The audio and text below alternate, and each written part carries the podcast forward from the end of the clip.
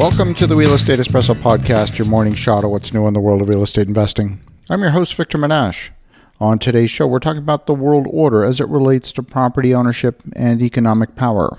As investors, we're accustomed to investing in an environment where the markets operate in an orderly manner, with the freedom for companies to make business decisions that are in the best interest of shareholders.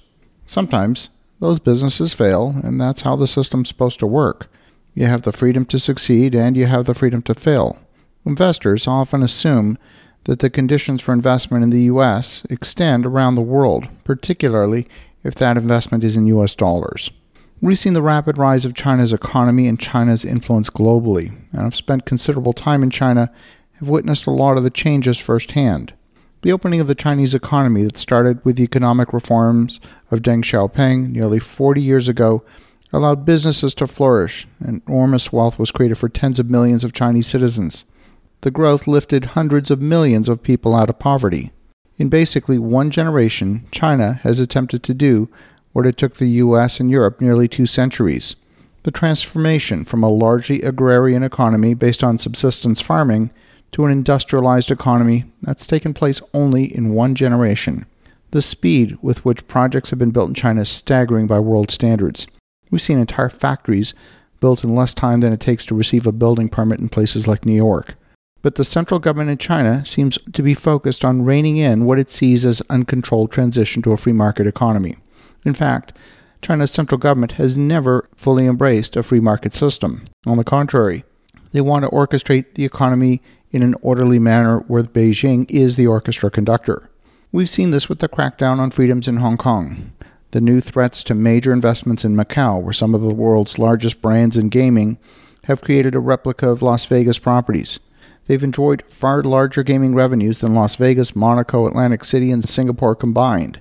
Stocks in gaming companies with exposure to Macau are down about 27% this week based on statements of increased oversight from Beijing. The latest news out of China is that some of the speculative construction might have been a little too far ahead of demand and Chinese real estate giant Evergrande has been making headlines with the threat of default on their 89 billion in debt or their more than 300 billion in total liabilities on their balance sheet.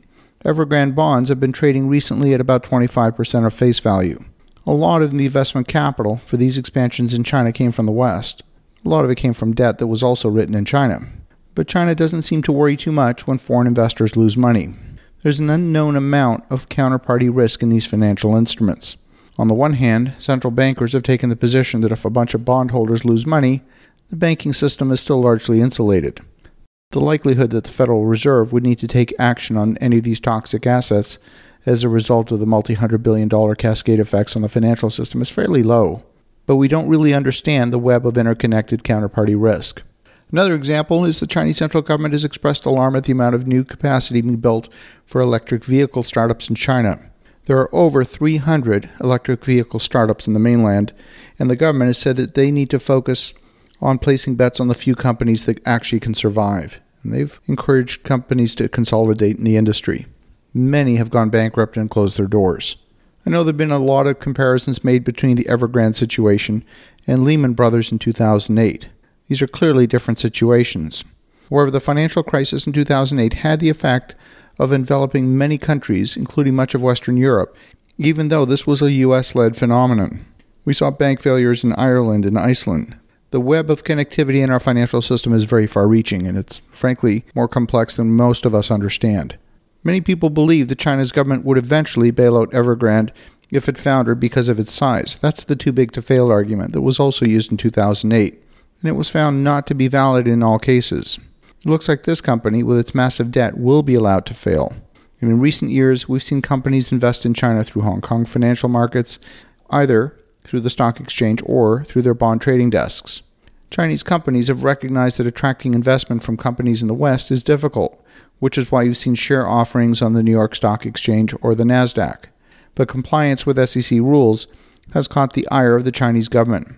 They worry about the US government gaining too much information about these Chinese companies, and they've put limitations on companies seeking an IPO in the US.